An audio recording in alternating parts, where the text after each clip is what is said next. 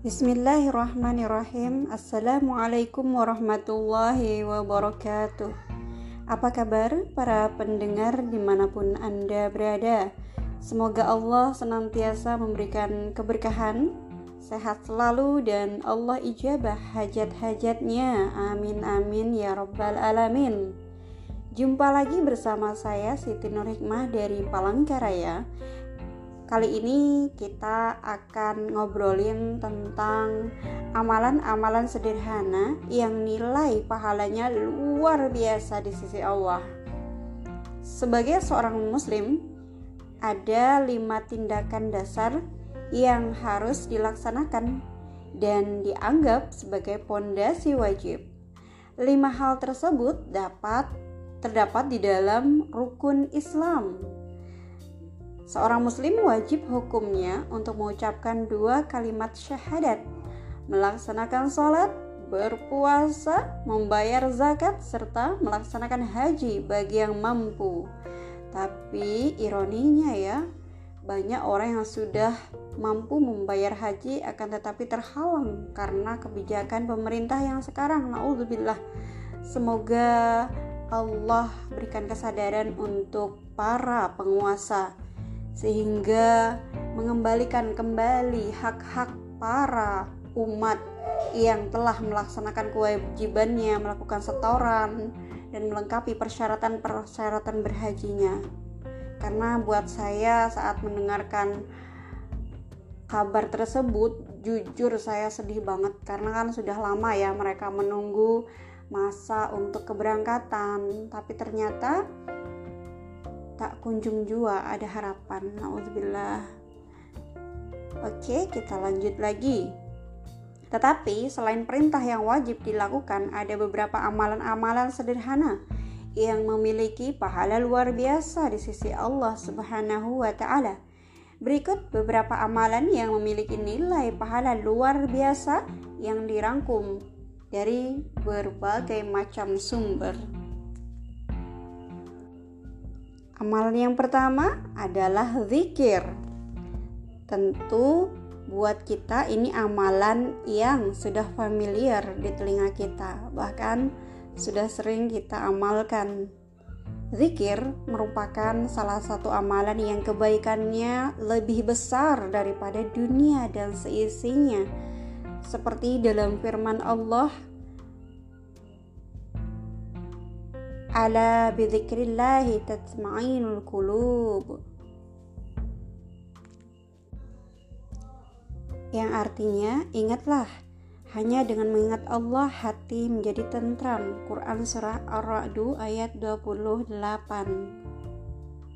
Karena itu ingatlah kalian kepadaku niscaya aku ingat pula kepada kalian dan bersyukurlah kalian kepadaku serta janganlah sekali-kali kalian mengingkari nikmatku Quran Surah Al-Baqarah ayat 152 kemudian keutamaan zikir di ayat yang lainnya. Hai orang-orang yang beriman berzikirlah dengan menyebut nama Allah. Zikir yang sebanyak-banyaknya Quran Surah Al-Ahzab ayat 41 dan di ayat yang lain juga yang artinya dan sebutlah nama Tuhanmu dalam hatimu dengan merendahkan diri dan rasa takut dan dengan cara tidak mengeraskan suara pada waktu pagi dan petang. Dan janganlah kamu termasuk orang-orang yang lalai. Quran Surah Al-A'raf ayat 205 Kemudian dalam Quran Surah, Al-Ahzab ayat 35 juga yang artinya laki-laki dan perempuan yang banyak menyebut nama Allah Allah telah menyediakan bagi mereka ampunan dan pahala yang besar. Nah, dari empat ayat tersebut sebenarnya sudah mencakup perintah berzikir sebanyak-banyaknya, adab atau etika berzikir sebaik-baiknya, dan fadilah berzikir setinggi-tingginya. Tetapi rupanya masih dipandang belum cukup jelas oleh sebagian orang. Buktinya masih saja ya ada yang bertanya mengapa setiap orang yang beriman diperintahkan untuk senantiasa mengingat Allah. Nah, Ibnu Al-Qayyim dalam salah satu buku karya beliau, Fadilah Zikir itu ada 80 macam. semuanya penting kita ketahui. Namun agar tidak berpanjang-panjang, kita ambil saja ya lima fadilah yang garis besarnya saja. Di antaranya pertama, zikir dapat menghilangkan kesusahan, kesedihan, dan kegundahan hati. Zikir dapat menghadirkan kesenangan, kegembiraan, kekuatan, dan kehidupan ke dalam hati seseorang. Bahkan Ibnu Al-Qayyim berkata, zikir bagi hati seperti air bagi ikan. Anda dapat bayangkan kan bagaimana kondisi ikan itu bila tanpa air otomatis akan mati. Sehingga zikir bagi seorang muslim itu sangat penting sekali. Dan yang kedua, Zikir dapat mendekatkan diri kepada Allah dan selalu merasa diawasi olehnya. Zikir dapat mendorong hati orang beriman untuk selalu kembali kepadanya dalam segala situasi dan kondisi. Dan yang ketiga, zikir dapat menjadi penyebab bagi Allah untuk selalu mengingat setiap hambanya yang berzikir kepadanya. Sebagaimana Quran surah Al-Baqarah ayat 152. Kemudian Rasulullah Shallallahu alaihi wasallam meriwayatkan firman Allah dalam hadis qudsi ini ya. Barang siapa mengingatku dalam dirinya, niscaya aku akan mengingat dia dalam diriku.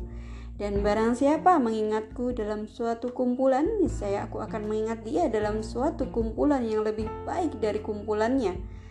Dan yang keempat, Zikir itu ibarat makanan bergizi bagi hati dan ruh.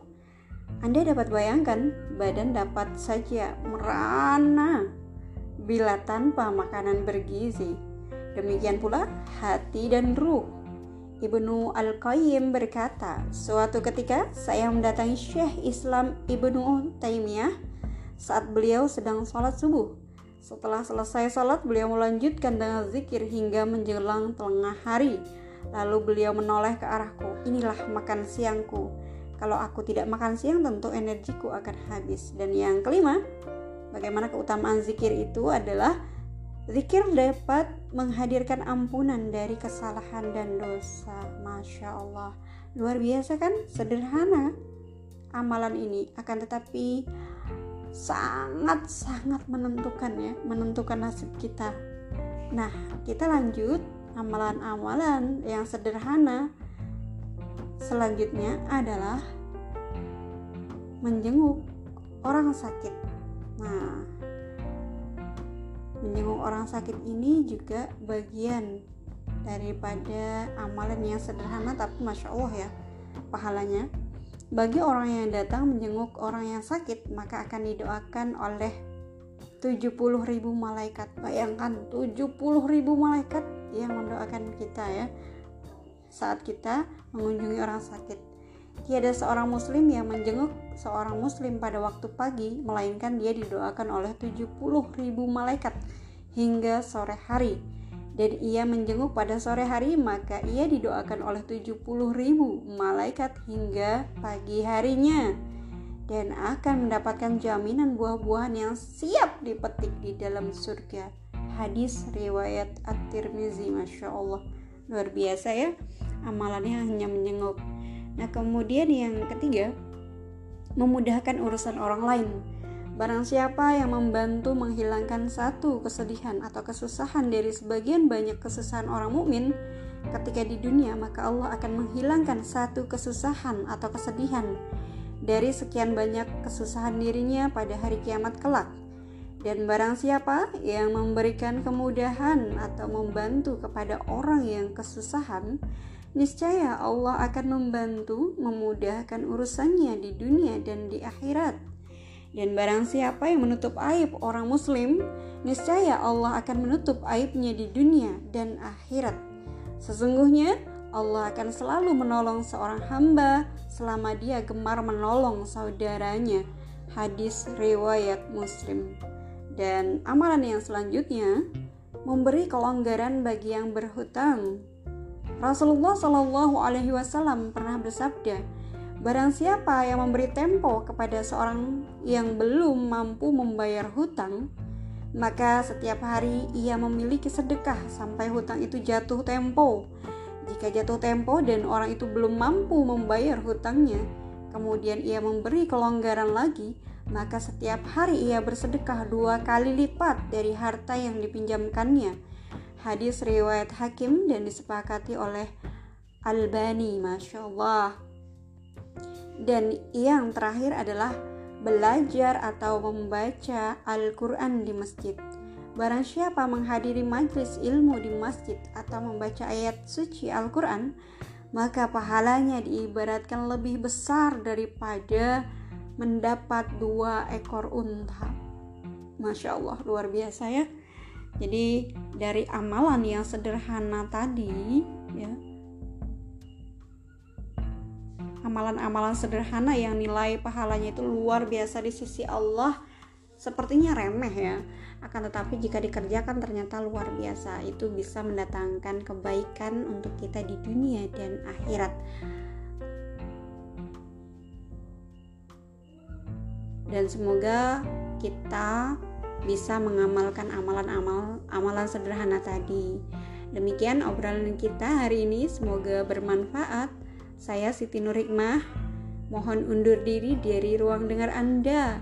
Salam cerdas, tetap semangat, bersegera meraih ampunan Allah, belajar taat setiap saat. Why not? Wassalamualaikum warahmatullahi wabarakatuh. Illa liqa.